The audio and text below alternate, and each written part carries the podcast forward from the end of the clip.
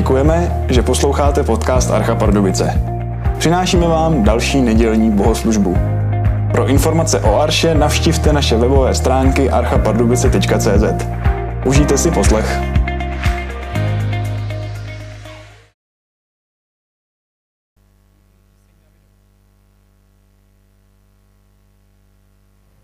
Teď už jsem? Jo, tak. Takže budu číst uh, žálm 122. Poutní píseň Davidova. Zaradoval jsem se, když mi řekli, půjdem do hospodinova domu a naše nohy již stojí ve tvých branách, Jeruzaléme. Jeruzalém je zbudován jako město semknuté v jediný celek. Tam nahoru vystupují kmeny, hospodinovi to kmeny, Izraeli na svědectví. Zdát hospodinovu jménu chválu. Tam jsou postaveny soudné stolce, stolce Davidova domu. Vyprošuje, vyprošujte Jeruzalému pokoj, kež v klidu žijí ti, kdo tě milují. Kež je na tvých valech pokoj, kež se tvé paláce těší klidu. Pro své bratry, pro své druhy vyhlašuji, budiš v tobě pokoj. Pro dům hospodina, našeho Boha, usiluji o tvé dobro.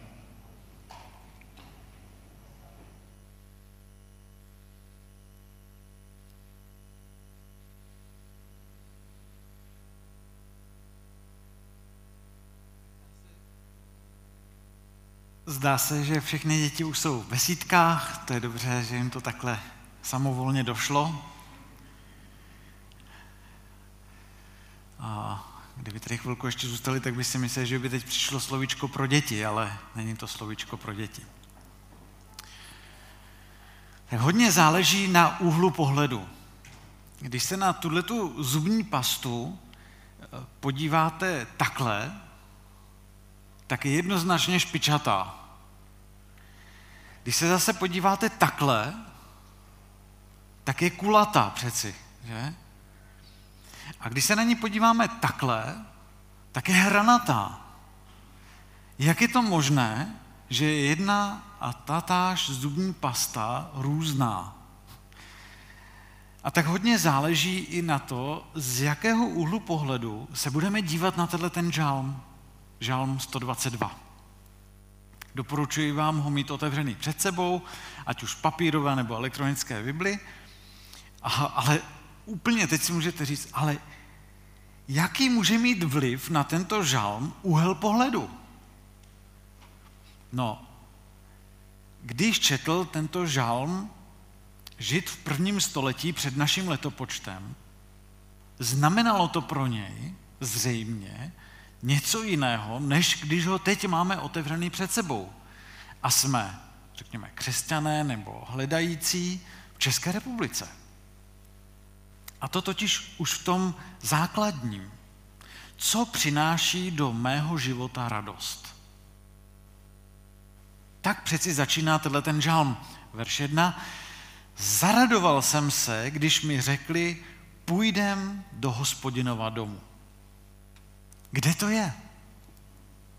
Kam mám putovat? A tady už vidíme, že ten rozdíl mezi Židem prvního století před naším letopočtem, ta jeho perspektiva bude jiná, protože jeho odpověď je jasná. Přeci zaradoval jsem se, když mi řekli, půjdeme do hospodinova domu. Dnes v České republice, kde je to místo? Kde je to místo radosti? Kde je to místo radosti, že když už ho jenom zmíní, tak to u mě způsobí radost. Takže ten Izraelec v prvním století před naším letopočtem, který reálně putoval do jeruzalémského chrámu, protože ještě stál, tak to je jednoduché. Radoval se z toho, že jde na místo, o kterém Bůh řekl, tam přebývá mé jméno. Takže směr Jeruzalém, místo boží přítomnosti. A, a to můžeme vidět jak na začátku toho žalmu, tak na konci toho žalmu. Jak v tom verši 1, tak ve verši 9. A můžeme to vidět jako jakési takové závorky, které jsou, které jsou v celém tom žalmu. Takže jak důležité je to místo, můžeme vidět v tom, že boží dům se objevuje jak ve verši 1, tak v tom posledním verši. Dům hospodina, to je něco speciálního. Je to místo, kde Bůh přebývá. Chápete? Bůh na zemi přebývá.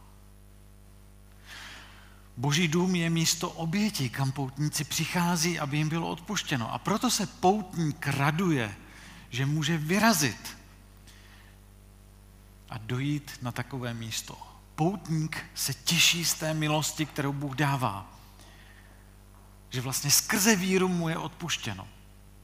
Ano, přátelé, takhle to bylo i ve starém zákoně. Skrze víru mu bylo odpuštěno. Jen se na to podívejte například eh, u Abrahama v Galackým 3.6, kde apoštol Pavel připomíná, pohleďte na Abrahama. Uvěřil Bohu a bylo mu to počítáno za spravedlnost. Tedy na základě víry. Boží přítomnost je úžasná, ale zároveň i děsivá. Najednou. Protože se setkáváme s někým, kdo nás úplně, ale totálně převyšuje. Jak svým charakterem, tak svou morálkou, tak svou mocí. A přesto Bůh chce, abychom k němu ve víře přicházeli, abychom mu důvěřovali, abychom se z něj radovali. A na to, na to se právě těší ten poutník, kterému řekli, že půjdeme do hospodinova domu a už jásá. Už to tam je. Takže když se vrátíme do prvního verše, tak si můžeme všimnout takového střídání, které tam je. Střídání já a my. Zaradoval jsem se, já, když mi řekli oni, půjdeme do hospodinova domu. A to už nám říká, že to je zážitek, který není jenom můj. Je to něco společného, ale zároveň není to jenom zážitek v davu, ale osobní. Já jsem se zaradoval, když mi oni řekli, půjdeme do hospodinova domu. A to je něco, co můžeme zažívat i na setkáních v Arše. Můžeme Boha poznávat, jít společně, a to třeba i v tuhle tu chvíli děláme, ale důležité je i to, jak na to osobně zareaguji. Neskovám se tady jenom v davu. Tedy důležité je, jak na to zareaguješ. Nebo to, co tenhle ten žalm úplně jasně nám kláde před oči jako otázku, jaká je radost tvého života? Ta dobrá zpráva je, že i ty můžeš poznávat Boha, poznávat jeho charakter, jaký je a co dělal, co dělá dnes. A může to i pro tebe osobně znamenat úžas. Autor známých příběhů Narnie C.S. Lewis to sám popsal tak, že byl zaskočen radostí, když se setkal s Bohem. A i ty se můžeš přidat k těm, kterým Bůh dává radost do života. Je to obohacující, když se dají dohromady lidi, kteří prožili osobní radost Boha. Takže to jsou závorky celého toho žalmu a nyní se pojďme podívat na obsah těchto těch závorek, který můžeme vidět nejdřív ve verších 2 až 5. A tam je to, co působí poutníkovi radost. Vidíme tam tři oblasti. Je to město ve verši 2 až 3, kmeny ve verši 4 a soudné stolce ve verši 5. Všechno je to spojeno s Bohem. Takže město. Nejprve to město, z čeho má poutník radost. Říká, a naše nohy již stojí ve tvých branách Jeruzaléme, verš 2. Tak konečně jsem se dočkal. Cítíte tu radost poutníků? Jsme tady. A pokračují. Je to město vybudované na solidních základech. Verš 3. Jeruzalém je zbudován jako město, semknuté v jediný celek. Není rozdělené, jako byl Berlín rozdělen zdí až do roku 1989. Poutník říká, tady se cítím bezpečně. Proto poutníkům přijde, že je to tak krásné město. Není to město rozdělení, je to město semknuté v jednem, jeden celek. A hlavně, a to je to nejdůležitější, je to boží město. A tomu přináší tu solidnost, jednotu. Je to boží město.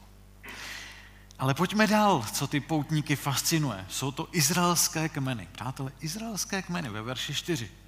Tam nacházíme téma kmenů, které přichází do tohoto božího města.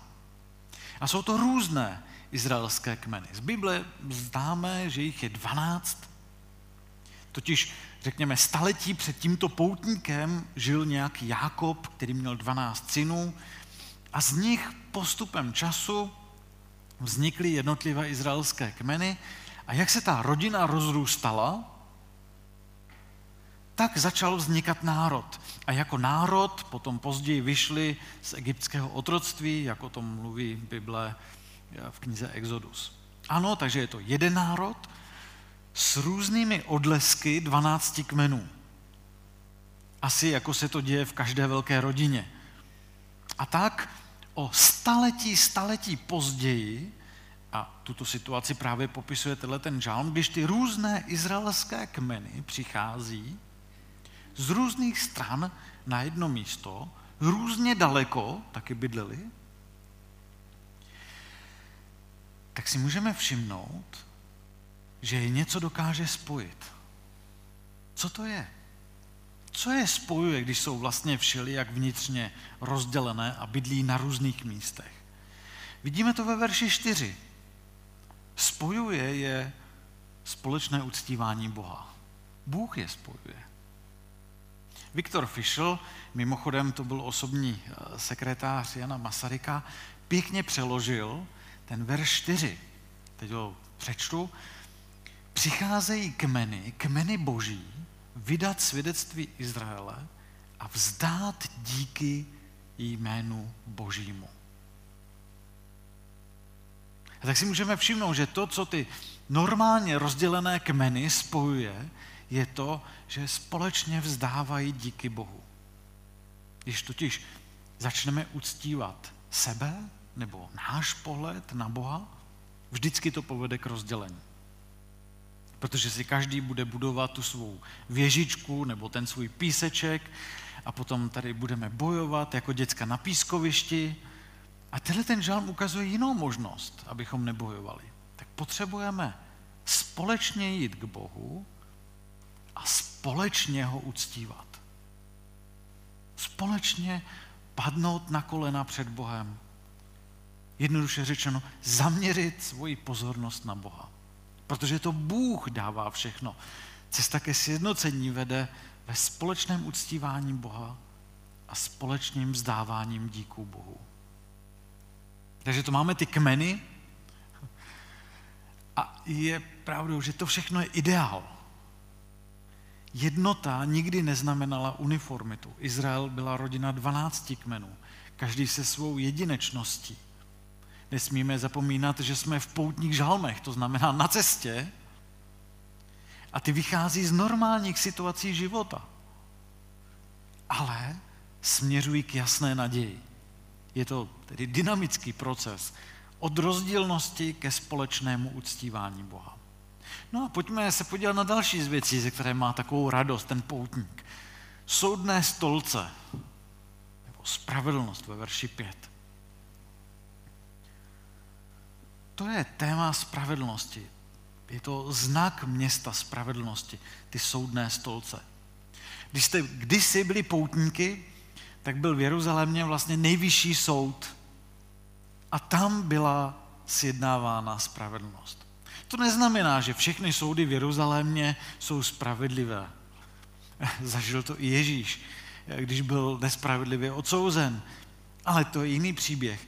Jde o to, že boží soud je spravedlivý. A tak tam, kde sedí na trůnu Bůh, kde sedí na trůnu Ježíš, tam se nemusíme bát nespravedlnosti. Kde vládne Kristus, tam je skutečný pokoj. A místní společenství církve má být místem, kde je zřejmé, že se žije pod Kristovou vládou. Tak, jak to v té jedné svižné písnice dneska zpívala hudební skupina. Tam Kristus králuje.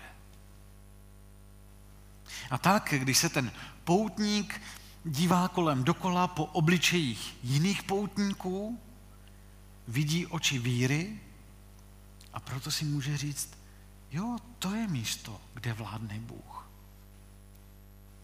A když vládne Kristus, bude platit i to, co Ježíš říkal. Podle toho všichni poznají, že jste moji učedníci. Budete-li mít lásku jedni k druhým.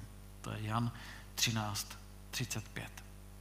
Tedy je to místo, kde jsou ty rozdělené kmeny sjednoceny. Protože Bůh. Je to místo, kde Bůh králuje. Tak, to jsme se zastavili u témat přinášejících radost. Poutník nám u toho vřeští radostí. Boží dům, boží město, společné uctívání Boha, boží spravedlnost. A to si, přátelé, vyžaduje naši reakci. A proto je od verše 6 žalm nasměrován k rozhovoru s Bohem, k modlitbě. Jen se na to podívejte. Doslova autor žalmu píše, vyprošujte Jeruzalému pokoj. Ať se daří těm, kdo tě milují. Kež je na tvých valech pokoj, kež se tvé paláce těší klidu. Kvůli svým bratřím a svým blízkým prohlašuj, kež je v tobě pokoj. Kvůli domu hospodina našeho Boha usiluji o tvé dobro. A tak nám vlastně ukazuje tou modlitbou, jaké jsou jeho priority. Za co se modlí? Ukazuje, co má pro něj vysokou prioritu. A poutník tím říká, že je to pro něj důležité. Je to pro něj důležitější než věci v jeho životě. Řekněme, než jeho kariéra. A tak, když zažijeme radost z Boha, když zažijeme Boží blízkost, když začneme následovat Ježíše, tak se úplně přirozeně mění naše priority. Třeba měří, mění se naše priority od zaměřenosti jenom na to tady a teď. Zaměření na můj dům, na můj život, na moji práci. O to jde v životě nejvíc. Ne. Poutník říká, je tady větší boží příběh. A proto, proto se i my chceme modlit a modlíme pravidelně. Přijď království tvé. Buď vůle tvá, Bože. Ne po mém, ať to je. A nakonec ta naše největší radost bude z toho, že mnoho lidí, mužů i žen, z různých kmenů i národů začnou prožívat radost Boha. Začnou důvěřovat a následovat Ježíše. Vždyť přeci proto nakonec Ježíš přišel. Aby Moldavec, Číňan, Polák, Rus, Ukrajinec, Čech, aby mohli všichni se radovat z Boha. A teď jsem to vzal, jenom omlouvám se velmi evropocentricky, ale každý Větnamec, každý Urugvajec, každý Američan.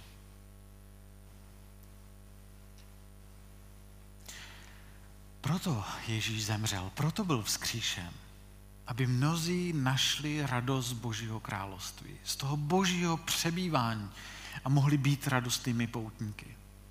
Takže to nasměrování modlitby je pokoj. Za co se modlit? Třikrát se jen v těchto těch verších objevuje slovo pokoj. Hebrejský šalom. Tak se i dnešní židé zdraví. Šalom. Ale co to znamená? To slovo vyjadřuje pokoj, ale v mnohem hlubším smyslu. Není to jen pokoj jako absence války, ale je to klid, mír, spolupráce. To slovo šalom vyjadřuje úplnost, celistvost, neporušenost, harmonii. A proto se, prosím, modli za pokoj. Modli se za archu, aby byla místem pokoje a boží laskavé vlády. potom mohou i lidé kolem vidět, že je mezi křesťany láska. Potom mohou lidé říkat, opravdu je mezi nimi Bůh, jak je třeba v 1. Korinském 14.25. Není to přirozené, je to nadpřirozené, protože to vychází od Boha. Ale můžeš se také modlit za lidi kolem sebe, aby mohli zažít šalom, aby mohli zažít pokoj. Když probíhal jeden z modlitebních řetězů, modlili jsme se se Zdenkou a modlili jsme se i tyhle ty poutní žalmy. A když jsme došli k tomuhle tomu žalmu, tak jsem se modlil i za obyvatele současného Jeruzaléma, i okolí, aby poznali Ježíše, aby poznali Mesiáše. Možná vám to přijde vzdálené, proč se modlit za lidi v Jeruzalémě? Ale je to úplně ze stejného důvodu, jakože Bůh chce, aby Ukrajinci, Moldavci, Američané prožívali radost Boha. Je to úplně ze stejného důvodu. Bůh má svůj plán s pohany, ale má ho i s Židy. Proto je dobré se za ně modlit, aby poznali Ješu, tedy Ježíše jako Mesiáše. Protože radost Boha, která příští z tohohle toho žalmu a kterou doufám i vy zažíváte, tak tuhle tu radost Boha chceme sdílet se všemi národy i kmeny. Není jen pro nás, protože Bůh je nevyčerpatelný. Nemusíme se bát, že když radost Boha se rozšíří na další, že nám ubude, jako když rozdáváte z bomboniéry. Ne, naopak, se zvětší radost, protože se rozšíří okruh radostný. Takže ten hluboký pokoj v současném Jeruzalémě, pravda v Jeruzalémě nenajdete. Město je totiž ozbrojené až po uši, ale dárce pokoje tu je stále a čeká. A teď nevím, co se děje.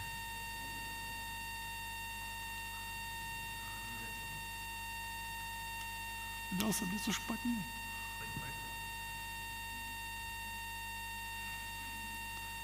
Tak budeme muset jet i přes toto protivenství. to je zkouška pro náš vnitřní pokoj teď. Takže v Jeruzalémě nenajdete pokoj, je to ozbrojené město až po uši, ale dárce pokoje je tady stále a čeká. Čeká na Židy, čeká na Araby, čeká na mě i na tebe. A Ježíš řekl, to jsem vám pověděl, abyste nalezli ve mně pokoj. Ve městě nebo ve světě máte soužení, ale vzchopte se, já jsem přemohl svět.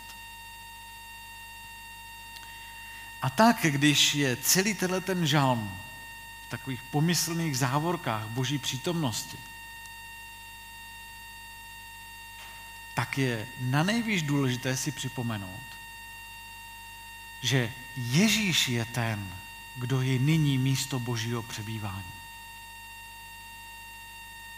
Když se podíváte do Janova Evangelia první kapitoly, tak to uvidíte. Ježíš je to místo božího přebývání. Ježíš je to místo boží spravedlnosti. On je to, kdo spojuje různorodé kmeny. Jen si přečtěme, jak vypadá uctívání beránka na konci ve zjevení pět. Všechny národy, všechny rasy. Ježíš je tím základním kamenem, který spojuje, ale i rozděluje, protože to na něm všechno visí. Spojuje, protože je základním kamenem, ale také rozděluje, tak jako nám připomíná poštol Pavel v Římanům 9.33, je psáno, hle, kladu na Sionu, tedy kdybychom to chtěli říct v Jeruzalémě, kámen úrazu a skálu pohoršení. A mluví o Ježíši. ale kdo v něho věří, nebude zahamben. Takže Ježíš je ten, kdo je základní kámen. A protože my už žijeme v době, které se říká našeho letopočtu, tedy po Ježíšově narození, tak to je ten důvod, proč vidíme tenhle ten žalm jinak, z jiného úhlu pohledu, než ho viděl žít prvního století před naším letopočtem. Protože Ježíš už přišel. Chrám už není. A proto, a proto vlastně máme jít rychle k Ježíši, protože on je připravený změnit ten náš malý svět, uklidnit nás, dát nám novou perspektivu, která bude mnohem větší a krásnější než náš život. A přátelé, o tom je celý tento žalm. O radosti z božího místa. Radosti bož, z boží vlády. A tím je Ježíš. A tak bych byl rád, abychom nad tím žalmem mohli chviličku teď v tichosti přemýšlet. Připravil jsem pár otázek,